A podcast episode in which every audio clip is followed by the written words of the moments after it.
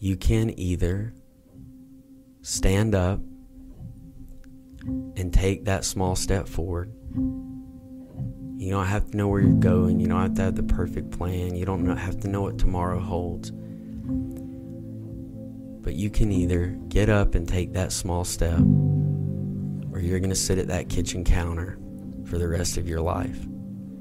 The smallest of steps eventually completes the grandest of journeys. One small step at a time. You work hard, try to stay positive, try to be a good person, do the right thing, and it'll not only bring you out of that, but take you to great places. You don't try to build a wall. You don't set out to build a wall. You don't say, I'm going to build the biggest, baddest, greatest wall that's ever been built. You don't start there. You say, I'm going to lay this brick yeah. as perfectly as a brick can be laid.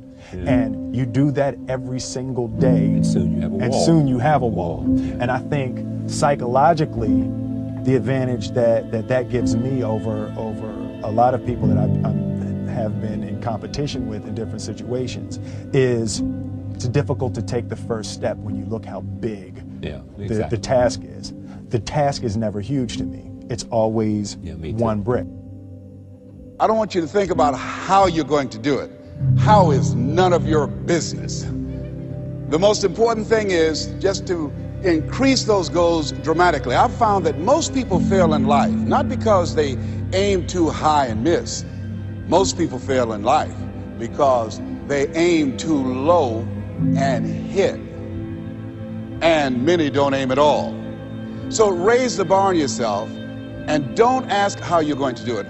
So as you begin to think about your goals, the most important thing is, and write this down, commit yourself. See, once you commit yourself, the how will come, the way will come. Once you commit yourself, you will then figure it out. And if you're going in the wrong direction, all you have to do is turn around and go in the other direction. You will figure it out. You want to begin to just challenge yourself. You want to stretch yourself because you really don't know what you can't do. The first step is the hardest one. It doesn't matter how big that step is, or more important, how small that step is. Too often we fall into the trap of thinking we need to have everything figured out before we act. You don't have to have a roadmap before you set out. You don't even have to know what direction you're traveling. You just have to be willing to move and leave the past behind.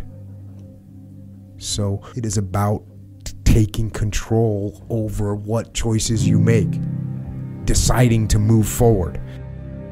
What you're actually made of in, in many ways, that what informs you, what you're made of, is what you encounter when you voluntarily encounter the unknown.